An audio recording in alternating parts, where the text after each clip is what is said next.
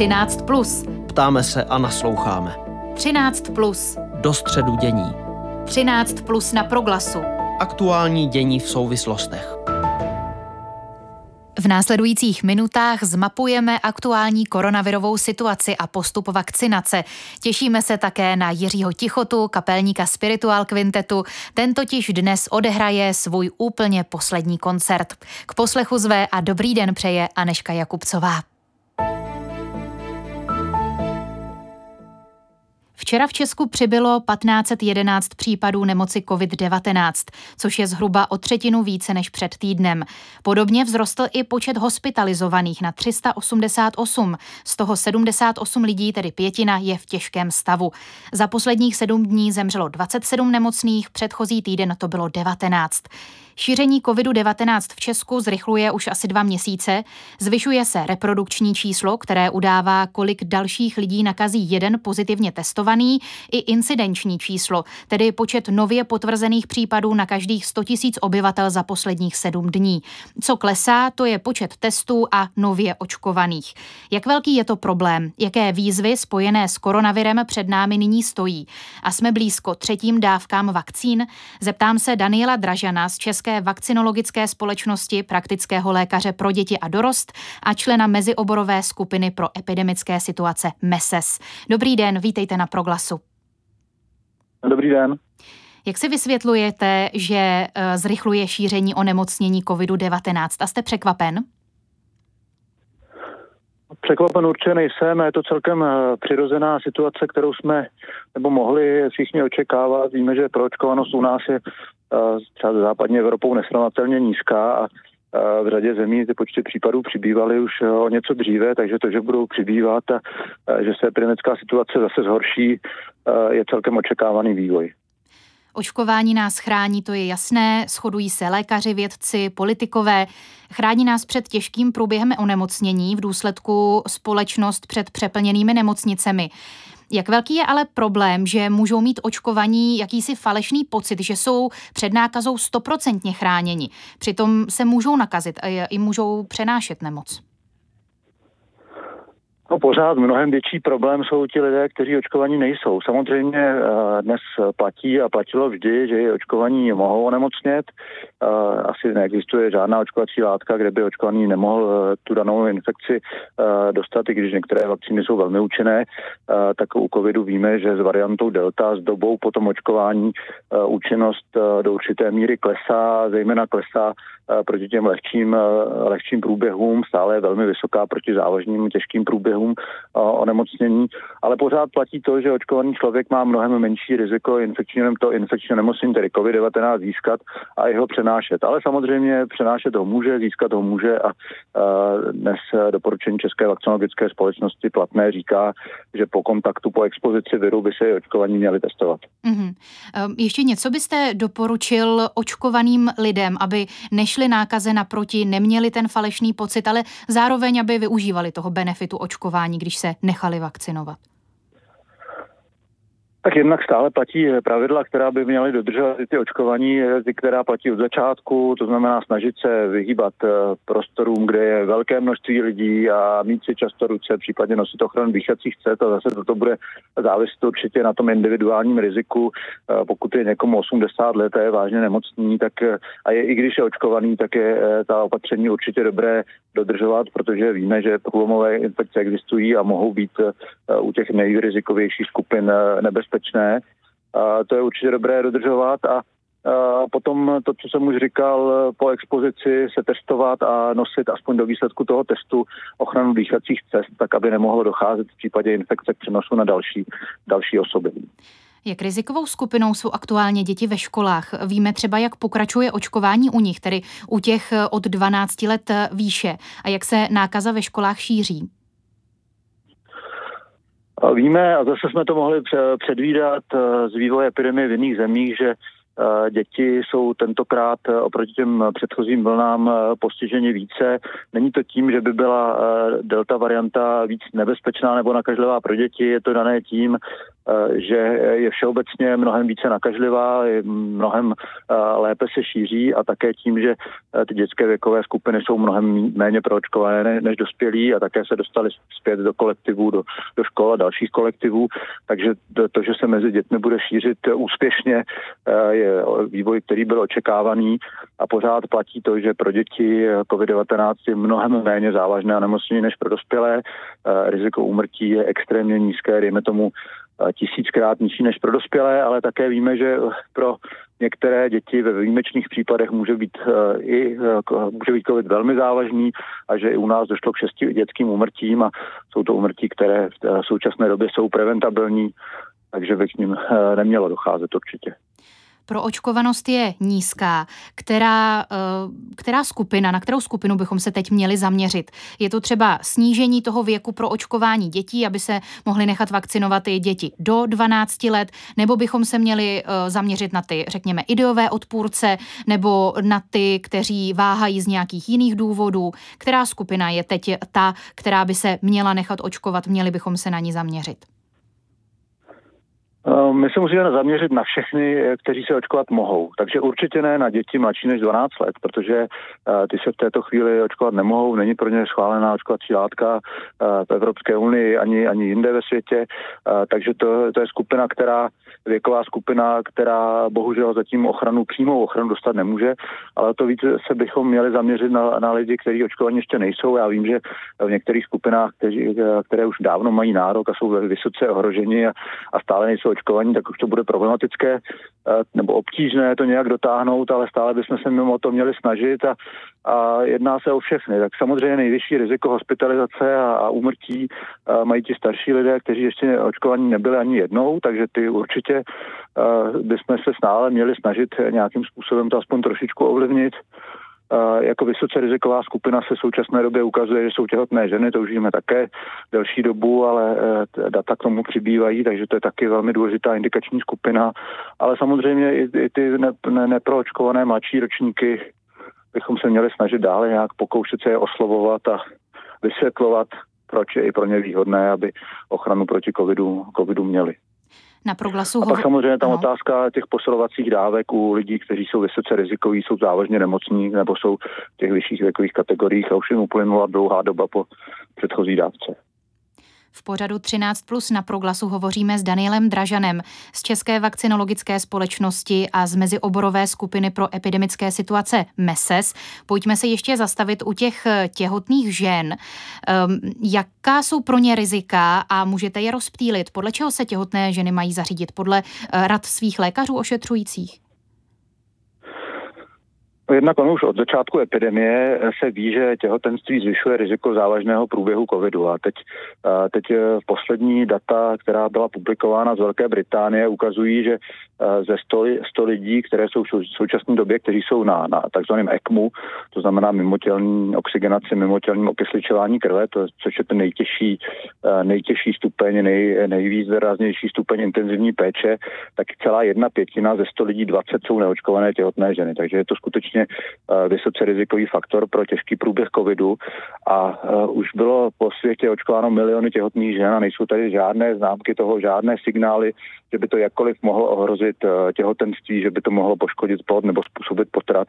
Takže dnes všechny odborné autority na celém světě, nejen v České republice, důrazně doporučují, aby těhotné ženy skutečně se chránily a očkovaly a to včas. Hmm. Hovořil jste, pane Dražene, také o posilující dávce vakcíny. Ministr zdravotnictví Adam Vojtěch na svém Twitteru napsal, že Česká republika patří mezi nejprogresivnější země Evropské unie v otázce posilující třetí dávku, dávky vakcíny proti COVID-19.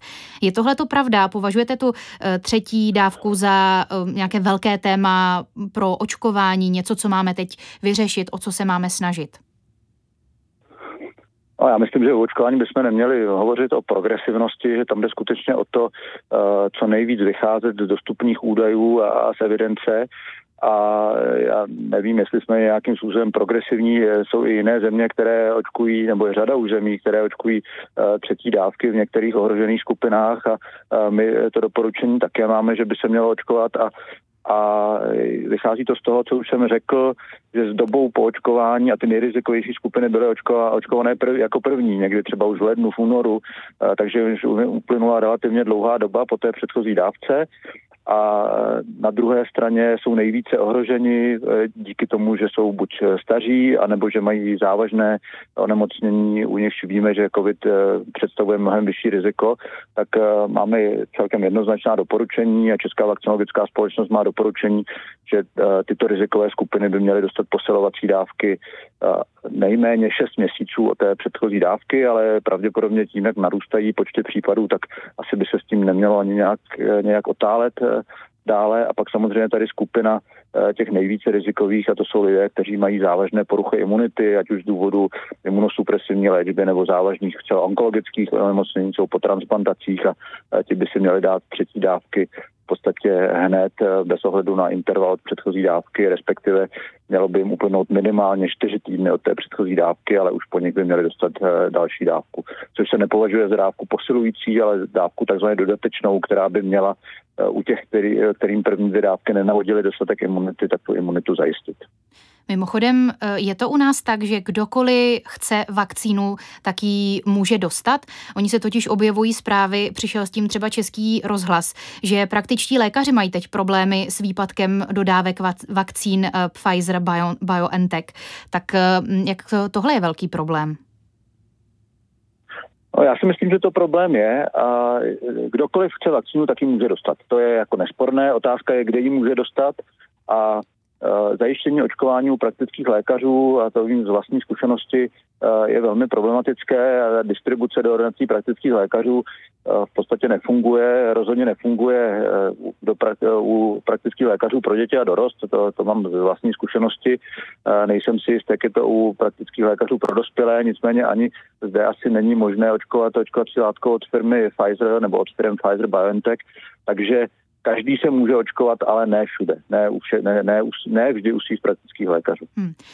Na závěr eh, se ještě zeptám eh, k té aktuální situaci. Dnes ráno se eh, ke covidu sešel centrální řídící tým. Premiér na zítřek svolal Radu vlády pro zdravotní rizika a jejím členem je i vedoucí skupiny MESES Petr Smejkal. Tak mě zajímá, co jako MESES prostřednictvím Petra Smejkala poradíte vládě, jakou strategii? Eh, já musím říct, že Meses v tomto ohledu v této nejednal, nebo pokud ano, tak já jsem se toho jednání nezúčastnil a ne, nebudu tady, nemohu mluvit eh, za pana doktora Smejkala, určitě neveřejně, takže pokud eh, tady je nějaké poselství od, od něho, tak by bylo lepší se zeptat jeho a, a ne mě, protože já určitě jsem žádné rady v tomto směru v posledních týdnech nedával nikde. Rozumím, nemluvme tedy za Meses ani za Petra Smejkala a vy byste tedy doporučil, pane Dražane? Eh, co bych doporučil, v jakém smyslu? Teď, teď jsem nechytil otázku, co eh, bych doporučil. Ano, co, co byste doporučil vládě, která, eh, respektive ministerstvu zdravotnictví, které má zítra představit potom jednání Rady vlády pro zdravotní rizika, má zítra představit novou strategii pro koronavirovou situaci?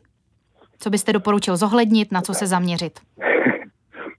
Velmi obtížná otázka, protože Eh, strategie ke kontrole covidu je velmi, velmi komplexní téma, které zahrnuje nejen očkování, o kterém jsme se už bavili, a tam samozřejmě je opravdu potřeba eh, se zaměřit na to, aby se společnost doočkovala, aby jsme se trošičku aspoň zkoušeli srovnávat s těmi západoevropskými zeměmi a, nepřibližovali se Bulharsku a Rumunsku. Tak na to bych já určitě se chtěl zaměřovat a je to, je to moje téma, ale samozřejmě je to otázka potom bezpečnosti ve školách a testování, trasování, e, všechny témata, které tu byly uh, už dříve a které, které jsme zase uh, trošičku po dobu, kdy epidemická situace byla klidná, tak jsme zase začali zanedbávat dodržováním platných opatření, které se v podstatě u nás nějak ne, nevymáhá nebo nekontroluje. Tak to, vše, to všechno bude na pořadu dne, ale za mě, pro mě téma je hlavně vakcinace a tam skutečně jsme hodně ztratili krok říká Daniel Dražan z České vakcinologické společnosti, praktický lékař pro děti a dorost a člen mezioborové skupiny pro epidemické situace MESES. Díky za váš čas pro vysílání proglasu pro naše posluchače. Ať se vám daří. Děkuji za pozvání a také se daří. Naschledanou. 13 plus. Do středu dění. Je tomu něco přes 60 let, kdy se zrodil fenomén Spiritual Quintet a dnes se v pražské Lucerně rozloučí se svým publikem. Legenda české folkové scény odehrála na 10 tisíc koncertů a vydala přes 20 alb. Součástí skupiny byla řada známých muzikantů od Karla Zicha před s bratry Nedvědovi až po Irenu Budvajzrovou. Jediným, kdo ve Spiritual Quintetu působil celou dobu, je jeho kapelník Jiří Tichota, který stál na podzim roku 1960 u jeho zrodu. A já ho nyní vítám ve vysílání Proglasu. Dobrý den, děkuji, že jste si udělal čas pro naše posluchače. Vítejte. Dobrý den a děkuji za zájem a zdravím posluchače. Pane Tichoto, jaké pocity u vás převládají před tím dnešním koncertem v Lucerně, ať už u vás osobně nebo pocity, které sdílíte se svými kolegy? No, popis, eh, popisovat pocity není jednoduché, zejména nemohu popisovat pocity ostatních. Samozřejmě ty se mění, také to není nic trvalého. Chvilku mm, to máme naplánované, teda já to pocituji jako zcela logický krok. Chvilku trošku váhám, jestli to nemohlo být ještě trochu odsunuté, ale pravda je, že ty pocity jsou ve skrze kladné vzhledem a díky k tomu, že nám lidé píší krásné dopisy a že ty minulé koncerty probíhaly v nádherné atmosféře, které si velmi, velmi vážíme. Poslední koncert, rozloučení s fanoušky s publikem, to je velká věc. Co tomu dnešnímu večeru předcházelo? Jak jste se chystali? No tak my jsme se do opravdy roka půl vlastně neviděli, protože to přerušila pandemie a my nevyhlasuje práce, jak se někdy stává s tím, že za čas třeba zase začneme, my jsme skutečně jak si rozhodnutí ukončit. Takže jsme se dlouho neviděli a začali jsme zkoušením. A hned to zkoušení nám potvrdilo, že je to něco, co stojí za to, abychom tomu věnovali píly, protože jsme se sami zase potěšili tím, že slyšíme písničky, které nás provázely celý život, které jsme zpívali a ke kterým jsme se tedy vraceli jako k něčemu velmi příjemnému. Kam v historii kapely byste tento milník, tedy poslední koncert, zařadil? Ať už co se týče významu, emocí e, nebo příprav, o kterých jsme teď mluvili, přirovnal byste ho třeba ke zpívání na Václavském náměstí v listopadu 89, nebo následující rok s prezidentem Václavem Havlem, s Georgem Bushem, nebo je to něco úplně jiného, něco nepopsatelného? Tak eh, vy uvádíte takové ty velkoleposti, které tam ne, eh, neodmyslitelně patří do našich velkých vzpomínek. Samozřejmě tyhle velké akce nesmrtelné, na ty budeme vzpomínat. Ale musím připomenout, že pro nás stejně cené a milé bylo setkávání s naším místním publikem, ale také s krajany v zahraničí, v Austrálii, v Americe bylo potěšitelné, že jsme potkávali lidi, kteří také vzpomínali na své mládí s našima písničkama, dokonce měli svoje nahrávky. A tak to zařazování je dost obtížné. Podle toho, jak k tomu člověk přistupuje. Samozřejmě je to jeden z velkých kroků, ale takových jsme dělali mnoho pochopitelně stát na balkónu Melantrichu a zpívat čtvrt milionu lidí je také velký zážitek. A tak to všechno patří k sobě. Je to jako v životě. Má to svůj začátek, má to svůj konec. Jednou, když budete vzpomínat, budete vzpomínat na malou třeba že stojíte ve vězení v ženské věznici a zpíváte potrestaným ženám, které tam mají u sebe své děti zrovna. To jsou zážitky, které se těžko srovnávají. Prozradíte nám něco o dnešním koncertu, třeba o jeho dramaturgii, o aranžmá, nebo jestli se při této příležitosti například setkáte s dřívějšími členy. Napadá mě Irena Budvajzrová, Jan Nedvěd tak e, my jsme pozvali e, jak si vše obecně všechny, někteří přišli, někteří ne, kteří přijdou dnes, mně není známo, jestli někdo z nich přijde, ale každopádně pokud jde o repertoár, tak tam najdou posluchači jak písničky, zejména první části z té jaksi novější historie, a v druhé polovině potom ty, které zpívají, jak zatím máme zkušenost prakticky všichni společně.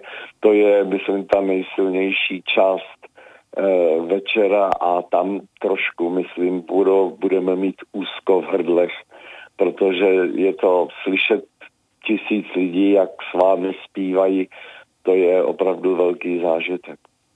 Dnešní koncert je dlouho, beznadějně vyprodaný. Můžou se s vámi ale fanoušci, kromě samozřejmě více než dvou desítek vydaných Alp, ještě někdy potkat? Máte nějaké plány? Ne, pokud jde o živé vystoupení, tak to skutečně je poslední.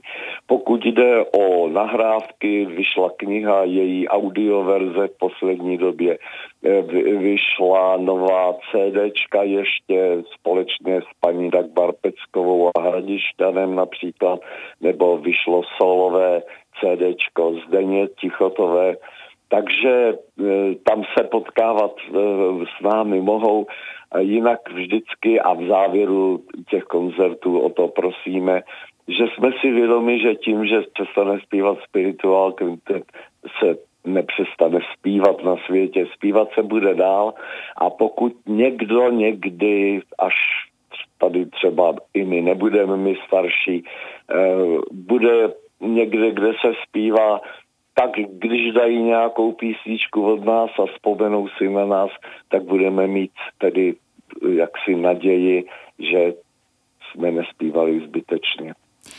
Pojďme si, pane Tichoto, na závěr našeho milého povídání představit tu dobu eh, po závěrečném koncertu. Na co z toho období se nejvíce těšíte? Eh, s čím do toho období jdete, do té nové etapy? Tak eh, v souvislosti s tím loučením je to těžké srovnávat a taky nemohu mluvit za ostatní, to prostě každý má jiné představy o tom, jak to bude a hlavně o tom nic konkrétně nevíme. Můžeme být překvapeni, ale rádi teď budu mluvit tedy proto za sebe, nebo aspoň za nás dva se Zdeničkou, protože my své představy známe. Rádi bychom se dožili toho, aby se u nás uklidnila situace, aby jsme měli pocit, že ty krát, že ta krásná vítězství, u kterých jsme třeba zpívávali a zpívali, že měli, svou, měli svůj smysl a mají svoje pokračování. Jinak eh, mladší členové kapely jistě nepřestanou s hudbou a někteří už také pokračují, takže s těmi se potkávat budete moc i na pódiu, ale ne jako se spiritual kvintetem.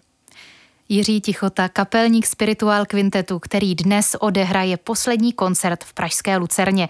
Od 21 hodin můžete mimochodem jeho závěrečnou část poslouchat v přímém přenosu na dvojce Českého rozhlasu.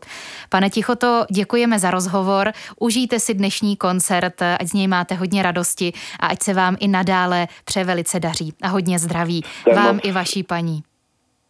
Jste moc milí, děkujeme pěkně. Naschledanou.